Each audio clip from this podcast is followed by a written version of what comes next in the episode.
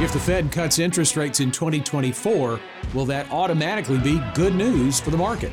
That's the subject of this week's Fastest 4 Minutes in Finance. Hello, I'm Scott Inman. It's a new year, but we are still talking about the moves by the Federal Reserve. Now, the difference this year is instead of talking about how many times they might raise interest rates, now we're talking about a real likelihood that they will cut them. A few weeks ago, we talked about how rate cuts could affect the bond market. If you recall, bond prices are negatively impacted by rising rates and positively impacted by falling ones. So as such, fixed income as an asset class has a very good outlook if we stay on the current course. And just the possibility of rates being cut has been met with joy by equity investors in the last 2 months of 2023 as the major indices skyrocketed. But you might be surprised that historically, the market reaction to rate cuts actually happening is a little rocky. And it makes sense if you think about it. If the Fed cuts rates, it's because they worry monetary policy is too restrictive for a weakening economy. That would mean the economy is weakening. So it stands to reason that investors may be rejoicing that the Fed has finished raising interest rates, but they may quickly find something else to worry about with the overall economy. Take a look at this chart from LPL Research. It's a look at the past 9 rate hiking cycles dating back to 1970. In the far left-hand column, you see the dates of the final Fed rate hike, which experts believe we have already experienced this time around. In the next column, you see the dates of the first rate cut.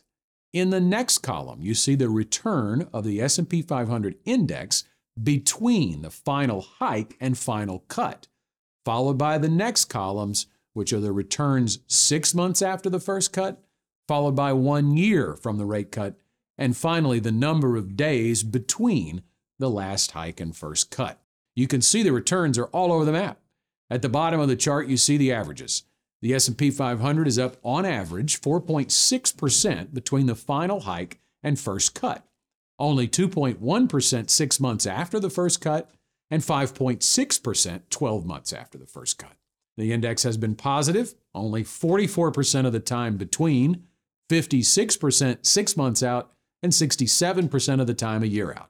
Now, the LPL team points out that 9 cycles is a relatively short sample size, and they note a significant trend in more recent rate hiking cycles. They point out that the time span from the first hike to the first cut has more than doubled since 1985 as business cycles have lengthened.